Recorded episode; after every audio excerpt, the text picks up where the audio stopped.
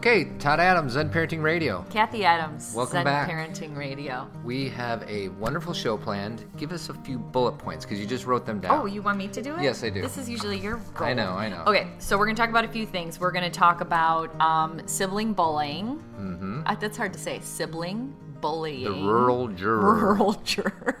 Have you ever seen uh, what show is that from? it's 30 Rock. 30 Rock, and they talk about the rural And it- juror it's and Jenna's movie, and she keeps talking about it, but nobody knows what she's saying. because it's hard to say. 'cause it's hard to say. And what are we saying? Sibling Sibling bullying. sibling bullying, rural juror. blah, blah, blah. blah blah blah. Okay, what's next?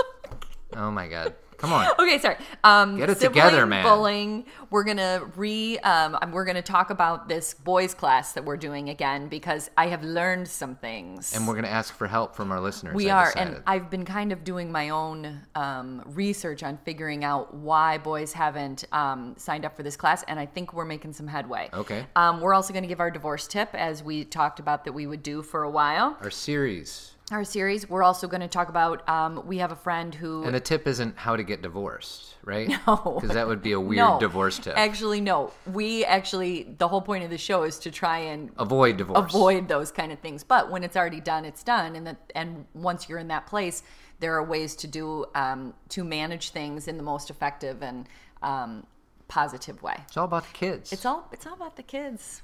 It wouldn't be fair to the kids. Yes, it wouldn't be. and that is from. That is from Multiplicity. Oh, How God. did you not just pull out I Multiplicity? love that movie. I know, and I don't Nobody know why. talks about that movie. because it's not that good. Michael Keaton in Multiplicity. Buy from iTunes today. Okay, I agree with the Michael Keaton thing because I love him, Mm-hmm. but Multiplicity is not his even close to being his best movie. You're not close to being your best movie. Do you want to know why that movie came out? Because like cloning was like big then. yeah, it's So they're not very like, big anymore, is it? Well, it sure is, but don't it's care. not new news. So okay, and then another thing, a few things. You're going to talk about something in regards to sports. I'm going to give three bullet point sports things. And then we also have a friend who's dealing with some issues where her um, parents are struggling and she has young children. And we've talked about this on the show before, but that middle place and how to talk to your kids when you're grieving and there's a lot going on in your family. Um, I first want to talk about our sponsor, Helping Okay. Hands Maid Services. They have that uh, carpet cleaning that is really good, and they have these uh, deals where they offer a free 12 months 12 month spot and spill warranty with all your carpets. So if you hire them to come in, clean your carpets, and something happens within 12 months, they'll come back and do it for free. 12 months is a year. That is a year. Good job. See, that's things I calendar learned in school. lady. um, 630-530-1324, helpinghandsmaidservices.com. Life is too short to clean your home. I agree, man. When they Um, come, it makes my day a lot easier. I know they do. And you are always in a good mood when they're going to I know, because it takes this huge thing off my list. Because how often do I clean this house? Every day. And it's not something you enjoy doing. No, picking up is all right, but the whole cleaning thing. Anyway, go Okay. Um, all right. So uh, can we start with a quick uh, bullet point of my sports things? Yes, you go first. First of all, Phil Mickelson lost the U.S. Open uh, this weekend. I saw And it. I'm not really the biggest fan of his, but I, I am His becoming... hair's getting long. Well, and it's kind of he's. I think he's going bald a little bit, Ah. slowly but surely. But Okay. anyways, he on Thursday before his first round. You know, most golfers come in on Sunday, they do all these practice rounds, and they get ready for it. And he took the red eye on Wednesday night to get to the golf tournament. He had like an hour between when his plane landed in Pennsylvania to when he is actually golfing. Hmm. Why do you think that he was late? I hope you're going to say family. he decided that it was more important to attend his eighth your eighth grade daughter's graduation. Oh, I love that. and I just thought that that was really, really good. He's a family guy. He, I've heard a lot about. His wife was sick, wasn't Yeah, she? she had breast cancer, and then I think his mom had breast cancer, so it was kind of a crazy, uh, traumatic time. But what's funny is he has this persona that is so nice and gentle and smiling and friendly. But I've always heard these rumors about how he's different when the cameras are off Hmm. or whatever. I am not making judgment either way. All I know is when I hear a story about a guy who has his priorities in check to the point where he's going to take a red eye. Have you ever taken a red eye? Yes, and it was a nightmare. It took me like 24 hours to recover. Think about golfing and one of the hardest golf courses in this country in one of the four majors and taking a red eye. T- I mean, it's ridiculous. Andy and, came in second, which is and really he came good. in second, so maybe he could have came in first. But the bottom, but what's interesting, and I don't, I think we can talk about this for a long time, but I don't want to. I don't know if I would have had the discipline to do such a thing. Hmm. I you know I don't a- know either. I mean, an eighth grade graduation is an important event, but this is daddy's work, and this is one of the biggest things of what he does. But he just has his. I, I, I would love to say I would do the exact same thing, but I I'm not sure. Well, here's what I'll say. He's been doing this a long time, right? Yes. So he and he's obviously gone through some things like you said. His wife had breast cancer, his mom had breast cancer. I have a feeling he has been woken up to what's most important in life. Yes, you're probably right. And so something like this, how many opens has he done? I'm not saying they're not important. He's been doing it a long time. He doesn't need the money. He doesn't need the but money. At this point, it's not about the money for these golfers. It's about winning major championships. That's how they decide on whether their their um, reputation, whatever the word Would is. you ever miss one of our daughter's graduations? I can't even fathom you doing that. I don't think so, but it's just so easy for every dad to say, "Oh, I would have done the same thing." And I don't know if it's that easy because it's a huge deal. Right. Now, your eighth, your daughter's eighth grade graduation is also a huge deal. I'm not saying either one of them are not big deals, but you know, I don't know. Here's the difference. If the eighth grade graduation would have been on Friday in the midst of the open, he can't be there. Right. But he could make that work. Right. By taking a red eye. So therefore, I think it would be a no brainer. Mm-hmm. You know, it's one thing to say this is daddy's work because I can't be there because this is the US Open. Right, but he could But be there. he but could be still. there. So, and I don't know if his graduation, if her graduation would have been on Friday, that he would have made the same decision. Probably not. But it doesn't matter. He wouldn't have been able to because he'd be in the middle of the open. That's my point. Is that is inflexible. Right. But But even that, I mean, you pretty much count, you know, count yourself out if you're going to take a red eye cross country from California to Pennsylvania as you're going into your tea time on Thursday morning. yeah, it's crazy. it, it's I. it- so kudos, it's- kudos to it's Phil. commendable. Nice job. I have two other stories, but I don't want to take too much time up. Just go quick. Um, well, there is a story in the USA Today today. Um, Today? USA Today today. Okay. Double double today. Yes, double today. And um, it's a story about how these college football coaches are recruiting these seventh and eighth graders to, um, and they're offering them scholarships in seventh grade to go play football at these universities. And I just wonder, you, Miss Self-Aware Parent, what you think about that? Well, we actually took a two minute, but right before we started, and you told me this story, so I kind of already had my huge emotional response. I, I don't actually think it's bad or good. I don't have a big um, judgment. on Coaches stop doing this yeah, it- nothing like that. Because for some kids, this is a huge opportunity, and it gives them. You know, because if if they're recruiting them in seventh or eighth grade, basically they're taking them under their wing, and they're going to bring them to camps every summer. They're going to support them with their grades. They're going to do whatever they have to do to get this player to play, you know, at Yeah, their school. right. So in some ways, it's an opportunity. The only thing I look at from the big picture is this kid's life is already mapped out for him, Mm-hmm. and I think that's a lot of pressure, and it doesn't give him a lot of opportunity to try other things. Like a kid who loves football at 13 May he not want it when he's 17. He may want something different when he's Yeah. 17, and if your life's already mapped out, they're going to feel pretty trapped. Yeah. So it it can go either way. Um, it you just have to the parents have to be able, willing, able and willing to listen to Right. what their child has to say. Well, and it speaks to the competitive nature of college sports, and it's a little out of balance. Well, and that's what's crazy Yeah. is when I look at the fact that what they keep doing to outdo each other, these universities is going younger and younger and younger, and how Yeah, before in the old days they would look at juniors and seniors of high school, and then all of a sudden they started looking at sophomores and freshmen in high school. Right. Now they're looking at eighth and seventh graders in high school, and when they were recruiting just juniors and seniors, they'd be like, "That's ridiculous. Why would you ever recruit a seventh or an eighth grader?" Now they're recruiting seventh Oh, and yeah. eighth graders, and I I wonder like what's next? Are they going to start recruiting fifth graders to play? I think the pendulum will swing, The meaning. I think we're going so extreme that it's going to come back. I don't Right. know when, but Right. you can't go younger than that. You're you're not but even they said the same thing, you know, ten years ago when they're just recruiting high schoolers. they haven't even gone through puberty. I know. You know, some of these kids. So it's just unfair. Um, but you know, remember Hoop Dreams?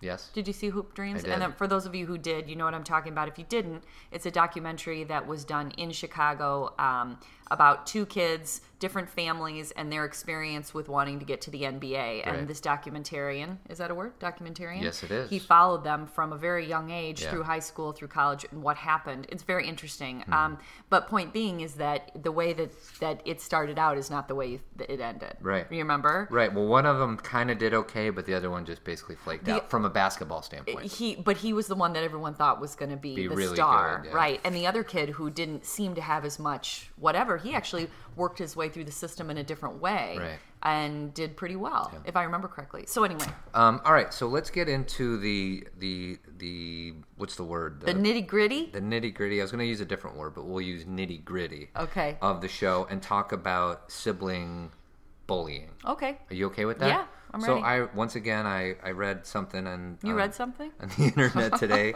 and it talks about uh, bullying. Um, you we, whenever we think of bullying, we think of peer to Peer bullying, right.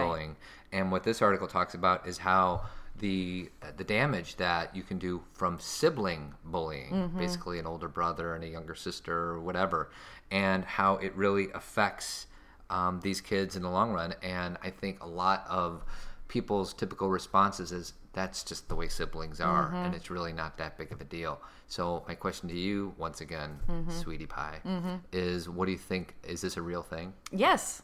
Oh, for sure. And I think that it's a real thing, and that, um, like you said, parents are parents either justify it or don't want to deal with it, or say, "Well, that's what my siblings did. That's what we did, and we turned out okay." Don't you love that we turned out okay? it's the one thing that drives me the most nuts I know. about what parents I say. got spanked, and I turned out okay. I watch TV every day, and I turned out okay. and my response my- is always what What did you really turn did out you okay? do you really think you're that okay because most of us aren't Most i know of us i'm have things not to deal with, i'm not right? Oh, okay Oh, for sure. I'm still dealing with my stuff too. You know, we all have we all have baggage, and we try and pretend that there's some kind of normal. title for this week's podcast you are not okay How's that? That's Zen. That's right. Okay, everybody, go go meditate on That's that. right. No, you the the. I guess the point is is that as parents, it's not our job to say, "Oh, that's exactly like it was when I was a kid, therefore it's okay." It's our job to always be looking for what or how do I say this? Being in touch with what feels right.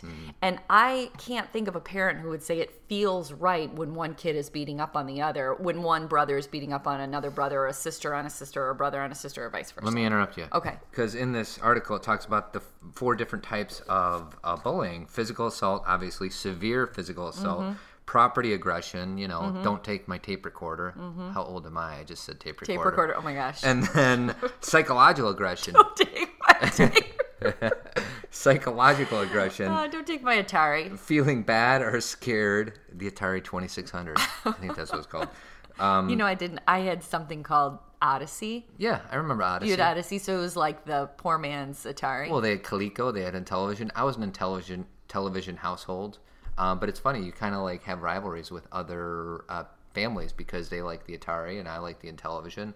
They had Coleco, they had Odyssey, they had what else? Did and well, in Odyssey, you know it was the poor man's because they always had to use the different name. Like it wasn't Pac Man. Right. It was like, well, Pac-Man was Lock and Chase um, for Intellivision. It's and they like had a uh, their own little Donkey Kong, but it was like a guy Yeah. instead of you know it They was just just barely just barely it. totally. They'd be like, it's different. best Intellivision game was Sea Battle. So for the the 50 people out there on the internet that knows what Sea Battle is, they know what I'm talking about. Okay. The other people don't. Oh, ours was called something like the the Pac Man was called K.C. Munchkin. Yeah. Yikes. You gotta look that up. So here's the thing. Obviously, the physical thing is is one thing, but I want to zero in on the psychological aggression. Feeling bad or scared because a sibling says mean things. Yeah. Or you know, I remember I had a, a high school, um, a grade school friend, and um, it was in his basement, and we were looking at his brother's record collection, Mm-hmm. and we we had to pick it up and put it back in its exact place. Like if it was tweaked a little bit, Hmm. he would have found out, and my friend Mike would have received a beating from his brother. Oh, and I so think that happens all the time. And talk about living in fear. Like, what do you do with that? And I think that happens all the time. So Well, and here's here's the thing that we have to understand is that we say, well, they're siblings, they can beat up on each other, they can be angry, they can steal things from each other, but they won't do that in the real world. And I think you're fooling yourself. Mm-hmm. I think that behaviors th- one of the coolest things about having a sibling, and I'm saying this from like looking at this from a positive viewpoint, is the fact that you can learn how to deal with people by having that um, intense interaction in the home. Will there be um, anger and frustration and fights? Yes. But do you learn how to solve them or do you just learn how to hold power over people and be aggressive and be cruel? Hmm. Is that how you learn how to deal with your sibling issues? Because if that is your bottom line, um, that's what you'll use Right. in the world. And I think that's we we try in our own brains to separate and say, oh, I treat you know my brother, my sister that way, but I would never treat anyone else that way. And you may not normally, but it's still in there. that still and then- becomes your tool. And it's just I don't know how this is going to come out, but it's like why is that okay? Like out of all the people in the world that you wouldn't want to bully, it would probably be your family. Well, like, and why is that okay? And again, that's the number one thing. I just think the reason I wanted to kind of focus in on that is I think a lot of families do normalize Right. sibling aggression and sibling bullying. Right. And what we have to understand is what you just said. Why would you want it to be okay for your kids to kick the crap out of each other? Mm-hmm. Right. Why would you think that that is a good thing for them psychologically or a good thing for their relationship?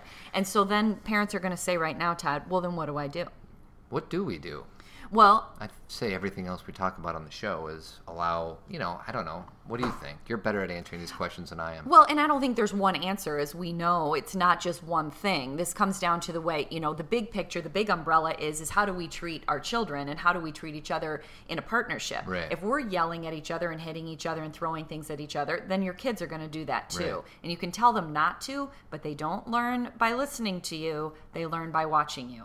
And well, for as and much they learn by watching you how you treat your spouse. and that's what I mean. Yeah. Mm-hmm. They learn by watching how you fight. If you fight dirty, if you yell and scream, if you call people names and you throw things, they're going to do that. Right. And you can't ask them to be any different than Right. that if you're if you're not demonstrating a way of being. Now, here's the thing. It doesn't mean you don't get mad and angry and it doesn't mean you don't have fights.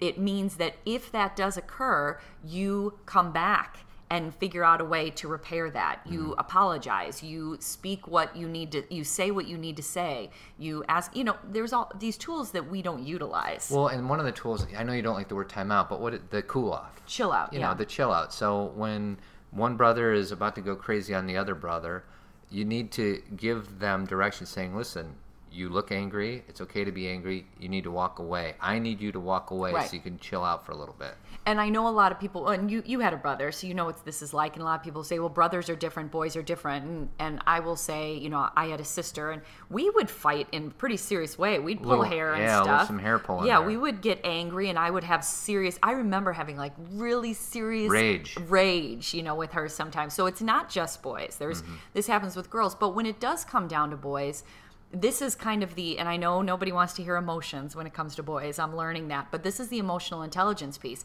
They may fight and they may make choices to hit each other or kick each other, but as parents, we have to come in and say, "I know you're angry, and so you're taking that on in your brother, but that is not okay." Mm-hmm.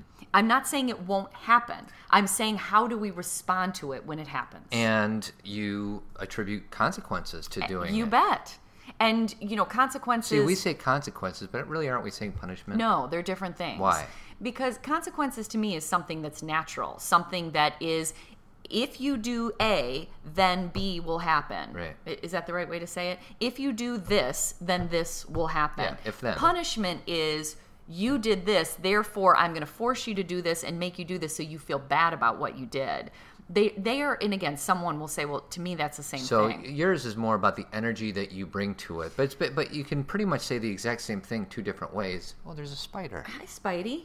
Oh, He's he just just dropping. yeah, he dropped from the sky. he's gonna drop on your head Okay, i that's saved okay. you I don't mind spiders, Um, even though I don't want them on my head. it's about the energy that you bring to um, to the situation because you could say the same thing but use different language or use um, different um, energy of how you choose to communicate the same exact language Right. does that make sense It, it is, and you know, I I don't love the word punishment, so I don't. I Use mean, it. use it that often. But I'm not saying if you use that word, therefore you're doing it wrong. Right. Because, like you said, words are mean different things to different people. I guess the way I look at it is, if a child is using a certain toy inappropriately and they're hitting the walls with it and doing it, you can't use that toy anymore. Right. It's not now you have to go sit in a corner and feel shameful. Right. This toy, you're not using it correctly. Therefore, it's going away. It's a natural consequence to that behavior when you go out with these friends, you come home and you're disrespectful to me. Therefore, I cannot have you go out with these people right now because when you come home, you show me something that's inappropriate. Right. Now, will they get other opportunities to try again? Of course, because children make mistakes, uh, teenagers make mistakes, and they need to show you that they can maybe correct it.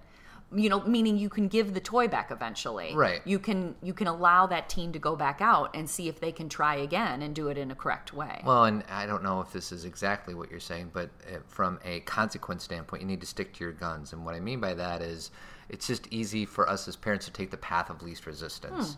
You know, Hmm. For you, sure. You make a decision, and then all of a sudden you hear the whining or or how it's going to affect you because of whatever consequence you decided upon. You need to once you decide something, you got to stick with it. And oh, go ahead, honey. And then, secondly, you need to be, assuming you have a partner in the household, you need to be on the same page. You need to send the same clear message Yes. to the kids. No playing off mom, playing off dad. Yeah, dad will tell me a different thing than mom does, therefore I'm going to go to him. First question we always ask each other is, "What mom?" uh, You know, if What Skylar comes say? to me, say, "Can I have another yogurt?" Well, did you ask mom? So sometimes they try to be sneaky about that. Mm-hmm. And, Anyways, and sometimes what you decide to do with them is not what I would decide, but if if it's not Even a big deal, wrong, I'm right. like, what's you know. But one thing I will say, do you want to know my opinion of why parents backtrack on what they say they're going to do? Um, why do they backtrack? Let me think about this. Okay. They backtrack because they are weak. No. Oh. That's They backtrack because they are bad people. no. No. They backtrack because they feel guilty. That's what I was going to say because they feel guilty. Yeah, guilty. that was just on the tip of your tongue. they feel guilty, and let me tell you why they feel guilty. It's they will say, "Well, my child manipulated me. My child made me feel guilty." It's got nothing to do with your child. It's what's going on in you. Mm-hmm. You either don't feel like you're giving enough it, for whatever reason. You feel like you're working too much. You feel like you're not around. You feel like you've been mean to them before. You feel like they're getting a you know life is so difficult for them already i don't want to be difficult and the thing that we we have to understand this kind of goes back to parenting 101 is to be a parent that is listened to respected and uh, appreciated for um, for who they are in the family is someone who can stand their ground and be consistent and who it, who uh, who parents with integrity who you know and you're not going to do it perfectly you know i've backtracked on things before too i Sure. have felt guilt before too but for the most part that guilt is going to kill your parenting mm-hmm. If you walk around feeling bad about things you should have done or i should have said this or life is so tough or i don't want my kid to experience what i experienced that's always the Right. you know um, you're doing a disservice to yourself and them because then they don't know what to count on Right. they don't have any consistency they don't have anyone grounding them and when i, I don't mean grounding like punishing Yeah. or consequence i mean someone who Keeping their feet on the ground. keeps their feet on the ground and it, you know you can as todd and i always talk about there's balance in here meaning some rules don't work anymore. And you have to be willing to notice when your child is grown up. You know it's kind of like a parent who's still trying to do a timeout with a 13 year old mm-hmm. that may not work anymore. You know you got to like play with the things that you used to do and you have to be in the moment with your parenting. Some things just don't work and you have to be creative and you have to come up with new things. So some things you have to let go of um, so there, it, it's fluid. Mm-hmm. It's it's but at the same time, if you're going to say, you know, the rule is this, and then you constantly break that rule, they are going to learn not only in your own home but everywhere that authority doesn't need to be respected. Right. And so and so you don't want to be so authoritarian that they are fearful, but you also want them to have an understanding of when you say something, you mean it and you honor yourself and them. You know, one thing that happens in our household is say, "Okay, guys, time to go to bed," Yeah. and sometimes we have to ask like six times, and it drives me nuts. And you know, there are times when I I, I agree. But then I think, think to myself, "What do I want? Robots?" You Well, know what I mean? And the thing is, is sometimes I say girls go up to bed and I say nothing else, and I expect that they're going to play and mm-hmm. wind down and be together, and I don't really have an issue with that. Right. But if I have had, if the, it's if it's late, or sometimes it's me and the way I feel, and I'm pretty forthcoming about that, girls, I am done. I need to go to bed. You need to get in bed. You, you know, whatever. Th- and I'm very literal about what I expect, and that's a different story. But when I'm just saying go upstairs and go to bed, and they're playing around, I'm not surprised. Right. One other item about this, and then we'll move on. Okay. Is it says that um, when aggre- when aggressive interactions are repeatedly done in one direction. So in other words, I guess that would be more when an older brother is bullying a younger sister, or a young Mm-hmm. an older sister is bullying a younger brother.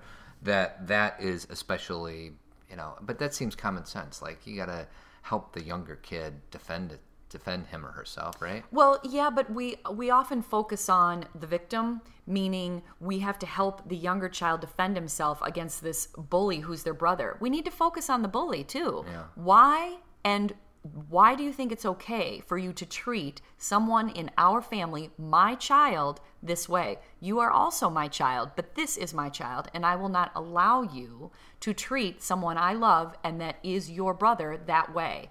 We're very we're we're very like when you again step back and look at the big picture, how in your family do you believe that it's okay for someone to kick someone and that they can just walk away? So let's say there's uh somebody listening to this and they have, for whatever reason, uh, allowed this to happen. Yeah. In an extreme way, where uh, an older brother will beat up a younger brother because he was asking for it. My He question. put air quotes on Yeah. that, by the way. My question is, um, how, how do you go from complete allowance to doing what you just said, which is completely foreign to the dynamics of the household? Like what I was going to suggest is maybe you kind of lean into this, like because if you just start cold turkey saying this is not accepted, I just wonder if that will be received as well.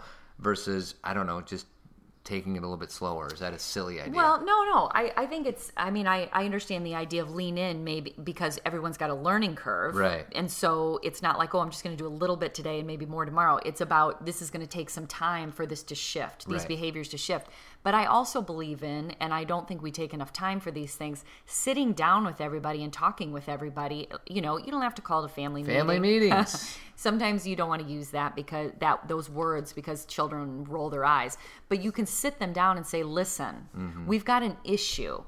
And I want everyone to be aware that I know there is an issue and that we are going to work on changing this. It is not, you know, and then you go into. Right. why it's not okay. You go into what your new expectations are. If you just start you know throwing out consequences or you know for those of you who like the word punishment if you just throw start throwing that out in a different way the kids are going to be confused why is everything different so you need to let them know Right. either individually or as a, in a family meeting why things are changing and what your expectations are Okay. because for a kid who's been beating up their sibling they're like why do i you know what's the big deal Yeah, all of a they- sudden, hey man, this was okay yesterday. No, it's not okay today. What happened to you, mom? yeah they What's only know deal? what they know so Mom. mom Dad, Okay. jerks, jerks. All right. Um, our next partner is Tree, Tree of Life Chiropractic Care, and um, they actually have something cool going on. They have a workshop about baby slings. Yeah, Did yeah. you use a baby sling? I did, and I Did think you like it? I bet Elise is doing that. She is. Yeah, she's wonderful. She's she's a pro. It's a workshop free for the community, and they'll talk about safety precautions. So if you have any young babies um, and you're thinking about doing the sling thing, um, Thursday, June 27th at 6:30 at Tree of Life Chiropractic Care, and their phone number is oh, 630-941-8733. And while you're there, make sure you uh, schedule an appointment with Dr. Kelly and get your back adjusted. because she's the best. And I will say one quick thing about slings is I like that um, Elise does these workshops because uh, a while ago, I don't know if it was a year ago or so, but people started to talk about how slings were dangerous because babies were being suffocated, Mm-hmm. Right. and and it there had been some instances where this had occurred. So Mm-hmm. I'm not saying it didn't happen, but you know the majority of people using slings are using them in the correct way, Right. and we don't want to throw out slings because you know it's kind of Don't like throw a baby with the bathwater. that's right, and we need to just learn how to use them in the appropriate way. And I um, love the sling. And also, we need to use, use them in an appropriate way where we don't hurt ourselves because we can throw our back out. You want to know what my problem was with What? the sling? What? It's only good for like whatever a month, and then the kid grows up to be too big. You didn't learn how to use it in all the, the ways. We only had the Native American carrier, Right. But there's there's slings, and I can't even think of the names of them. We're so far past that Really? time. But you can use them up till they're toddlers. Oh, yeah. well, I wish we would have done that. I know we should I have was a taken big Elise's fan, class. but in the right when they're born, you know, Those that- slings are the best. they're the best. Oh my gosh. doesn't get any better. Know. All right, so do you want to talk about sick parents and little kids? Yeah, I just want to say one thing. Again, we we have done shows before about being in this middle place where you're helping your parents while simultaneously ra- raising small children, and what a challenge it can be to be um, pulled at both sides.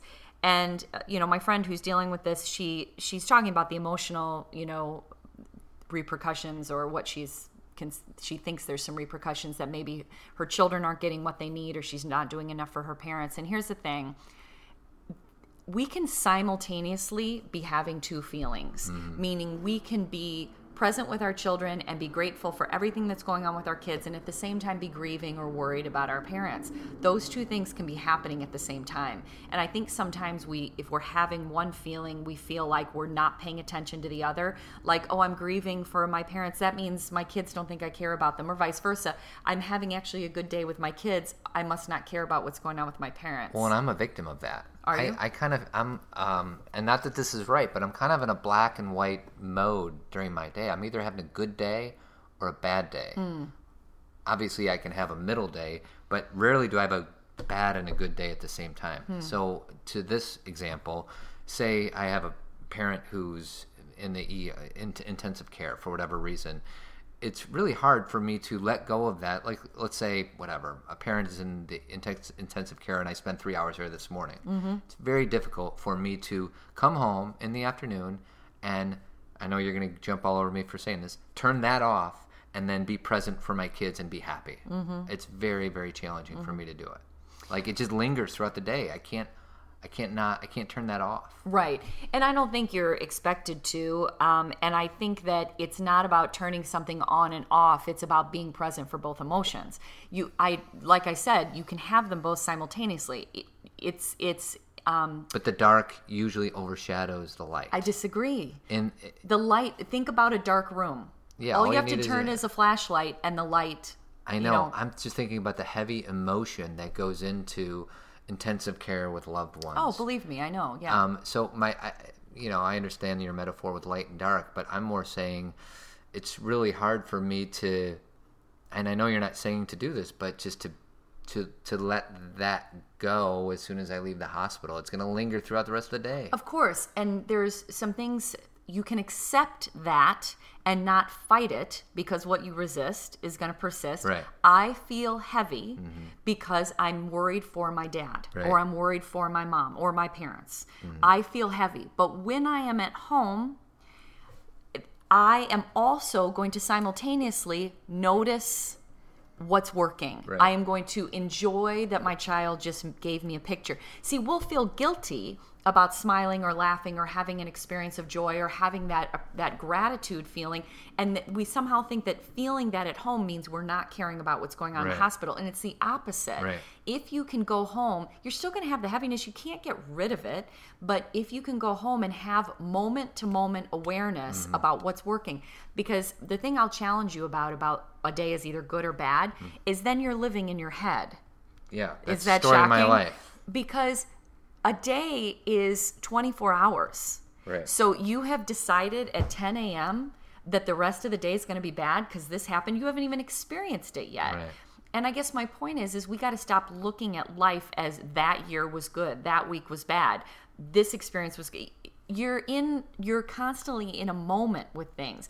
And the reason I say this is not because I have it all down, because I feel like I work on this constantly. Mm-hmm. But I'm aware. What I do know that I have integrated is understanding that. I can't say I'm practicing it all the time, but I've had enough experiences with darkness Mm-hmm. to understand that when you're in it, it's not it's not the end meaning that's not it. That's a moment. Well, and what you know, I'll put my other hat on, my, my hat of optimism. It's a disservice to both your children and your parents to let the heaviness affect when you're with your kids. You know what I mean? Like you're you're certainly not helping your kids if you bring a negative, heavy emotion to the rest of the day. And what would your parents want?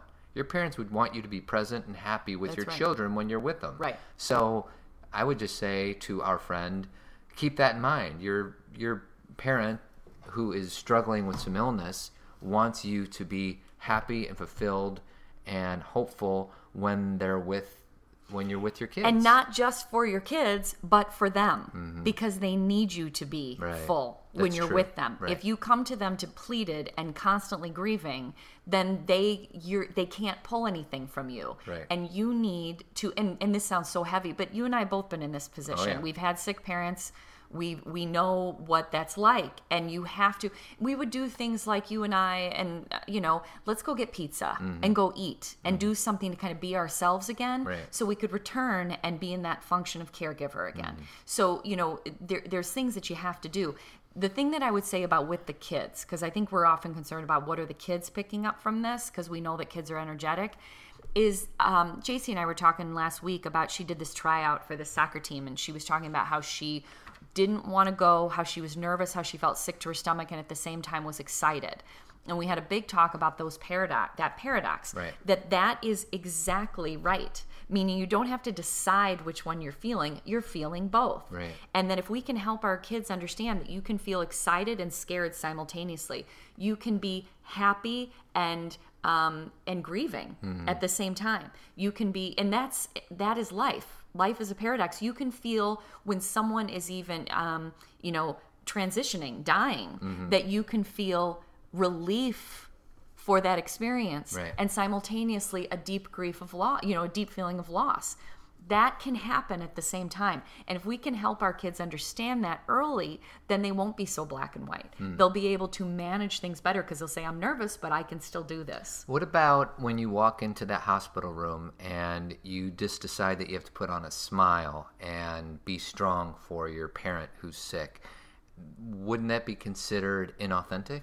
Well- because you're feeling sad and heavy. So I could see where somebody might take this information and say, "Oh, well, you're just telling me to put on a happy face," and then that's not true because I'm not happy. So what I would suggest to, you know, remark to that is tell your parent, I'm scared, I'm sad, I love you, but I'm also here and I'm going to, you know, do everything I can to be present with you Yeah. and the rest of my life instead of pretending that everything is fine because a lot of people try to pretend everything's Well, fine. not and- only is that disingenuous, but I think for the person who is sick, it makes them uncomfortable. I think when people are being fake, Mm-hmm. Right. that the person who is ill is uncomfortable. I know when I am feeling sad or whatever, and the person around me is trying to pretend everything is okay, I want to be like, oh my gosh, get real.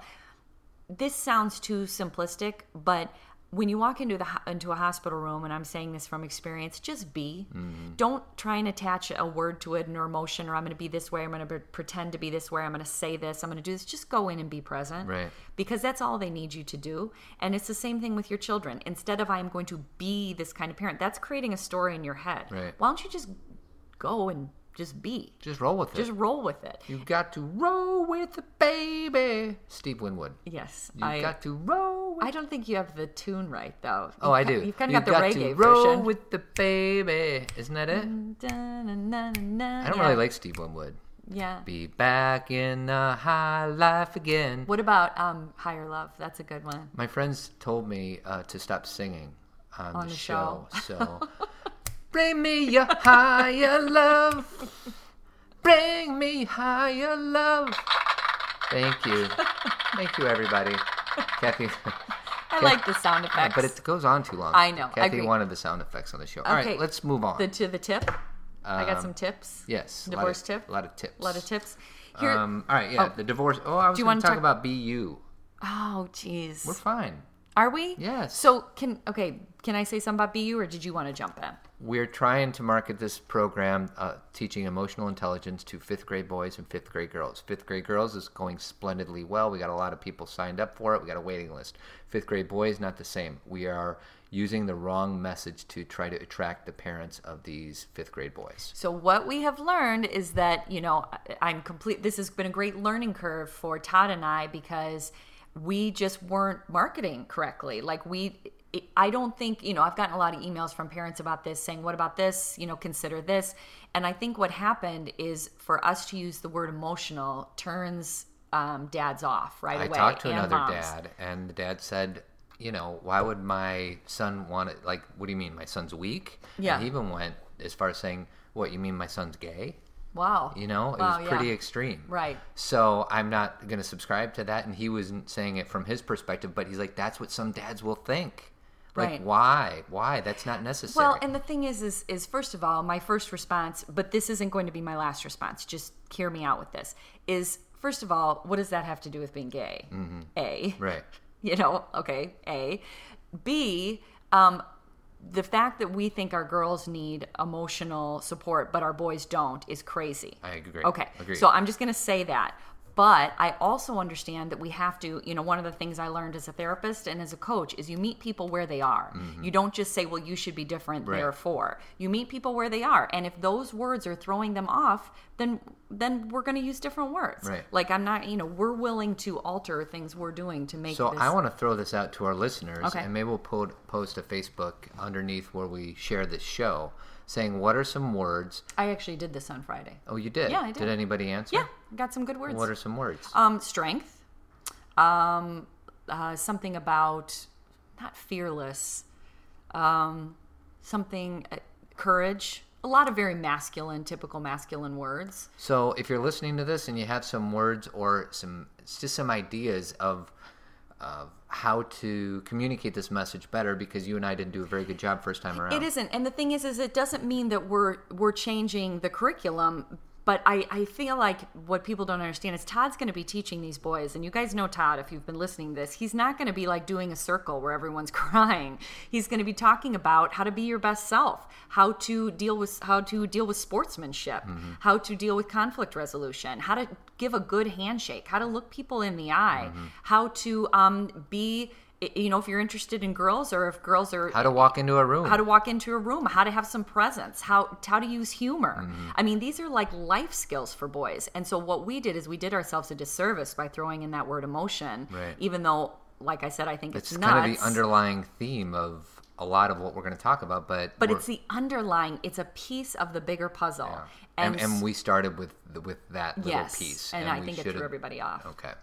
So right. so anyway, so we're working on that, and we are going to re um, reignite or reengage the marketing in a couple weeks. So um, and start fresh. And if you're interested, uh, comments at zenparentingradio.com and uh, we'll send you more information about it. and it's it. going to be great. I'm fifth so grade boys, fifth grade girls in Elmhurst. Yeah. Most of the people don't listen, aren't from Elmhurst, but in case you are, yeah. let us know. Yeah, maybe we'll do something virtually eventually. Yeah, that would be a good idea. Yeah. Kids like virtual stuff. yeah, they're online a lot. Um. So divorce tip. Okay. Second in a series of tips for divorced parents. Tips. This would be the this would be the second tip. Is the first one that we gave last week was you know don't throw your partner your ex partner under the bus. Don't talk negatively about them because your children are half of that person, and that will not make them feel good, and it doesn't. It it just kind of sets a negative tone. To, this week is don't tell your kids how to feel. We had a friend who was going through a divorce and he kept telling us what he was telling his kids and he kept saying to his kids, "Hey, it's going to be great. Now there's going to be two houses, Two Christmases. two Christmases, two this, to that. It's going to be great. It's going to be great. And he kept telling him how great it was going to be. And while I understand that you're trying to put a, a positive spin, you've got to let your kids decide how they feel about that. Meaning, this is how it's going to be. Right. We are going to work through it and we're going to make it work. But how do you feel about that? And instead of telling them how great it's going to be, let them be sad or grieve so then they can eventually accept it Yeah. instead of be forced, like we were just talking about, to put a smile on at a place that they really don't want to be. Right. Um, or feel, because you want to know why kids rebel? They don't feel heard. Right. That is why kids rebel. If you want the bottom line answer, I mean, there's a lot of different things that go into that. Right. There's other pieces, but kids rebel when no one listens to how they're feeling. And so if you're going to go if you're going through a divorce and your children, you keep telling your kids, "Well, you should be happy, you should be thankful, um, you should notice what I'm doing." You should you're just telling them instead of giving them an opportunity to share, "Well, this is how I feel," because their feelings are just as important. And it doesn't mean you have to fix them let them feel it give them a safe space to share it tell them you'll be there and that because it's truth what they're saying is their truth in that moment Right. so quit getting don't go into problem solver and be like well let me tell you how to feel differently tell them you get it tell them they're heard and once they can release that then they can go into a place where they can maybe start to look at things positively I would love to add to it, but I think you covered that pretty well. oh thank you Um, so last but not least is our third partner, Avid Company. They do painting and remodeling all over the Chicagoland area. Their phone number is oh, 630-956-1800. Tell them Zen Parenting sent you, and you get a special, extra special discount. you get the extra special service Um, so tournament of bad. what is it I got a bunch of stuff, but I'm only going to share a few of them. just do one because we're kind of going late I don't understand um, hair of the dog. the bit ya Yeah. i don't understand it either So when you get um, drunk and you're hungover the next morning, you gotta bite the hair of the dog. No, you don't you drink the hair of the dog? And I know I can just Google it and find out, but I'd The rather. hair of the dog that bit you. So what they're saying is, if you drank and you got drunk, then in the morning you need to keep drinking to feel better. I understand that, but what does that have to do with hair of the dog? You're so if a dog bit you, to deal with that, you eat its hair. And we can, I like I said, I can Google that and find out in two seconds. But I'd much rather not know and ask the question and complain about why I don't know. well, you know, your sister was just asking me yesterday about throw the baby out with the bathwater. Yeah. She was like, walk through that with me, and she's right. It's a silly, you know, we we Well, that these- makes more sense. Like the bathwater, you got to get rid of. But Um, don't throw the baby don't out. throw the baby right, with it. but sometimes you hair of the dog is completely misleading. I know, but sometimes these things that we use so regularly, when you really think about what you're saying, it's kind of a crazy thing. Speaking of booze, last thing, um, I don't understand. Like, I'll go to, I'll fly out early in the morning, and it's like 7:30 at O'Hare Airport, and there's people drinking at a bar, Mm-hmm. Right. in the airport at 7:30 in the morning. Why is that surprising to you? But it's like the only place in the world that it's kind of commonplace, or society says it's okay to drink at 7:30 in the morning. Uh, but I guess my question is, you know why they're doing it, right? Yeah. What? No. Why? Well, I think the reason the bars are open is because for some people, flying can be a nerve wracking experience. If it be that there, there's all sorts of things. It's the actual flying, being in the plane, so they need to numb out a little bit. Like people take medication and pills to get on a plane. Two, they're leaving somewhere and they're grieving, and so they're numbing out because they don't want to feel that feeling. They're going somewhere new, which makes them nervous, so they don't want to feel that feeling. So it's a numbing out, don't you think? Um, I think most people who are drinking are numbing out, but it's not because they're afraid to fly or because they're going to a new place. I think they try to numb out every chance they get. Well, then that'd be that'd be number four. I mean, some people just numb to numb. Some people just get so excited, like you say, to be able to drink in a socially acceptable way. It's just strange to me. And not to say I've never drank 7:30 in the morning, but it's when I was in college. I and- don't know if I have. Oh sure. Have I? West End breakfast. Oh, okay. Did you ever do West End breakfast? Yeah, I did. So maybe I did. Seven thirty just seems pretty darn early in college. It's just weird to me. Anyways, that's my that's my tournament of bad. okay. I like it. So last but not least, I'd like you to promote your two books that you Uh, have. Self-aware parent and the self-aware parent two. I am wa- I'm working on my third book right now, but I don't think it's going to be called the self-aware parent three because that just makes me want to yawn. Yawn. yawn. So I'm trying to think of a better title, but it's got a lot more essays. It's a big, big book. Um, but anyway, both my my first two books are on my website, kathycadams.com or amazon.com. You can find them there. And if you uh, want a presenter at your book club or your church group or your mom's Yeah, group, summer's kind of full though. I got to be honest. It's not full. It is full. we're fine. Come on. I don't. I don't like filling every space. We we already have a lot of stuff. Listen, everybody, we're okay. But Let if you know. if you want a presenter for fall, we'll think about it. Or the summer. And I'm available. All right, so that's it. Thank you very much for listening. Have a great week. Uh, share our show on Facebook. Okay. Adios. Bye bye.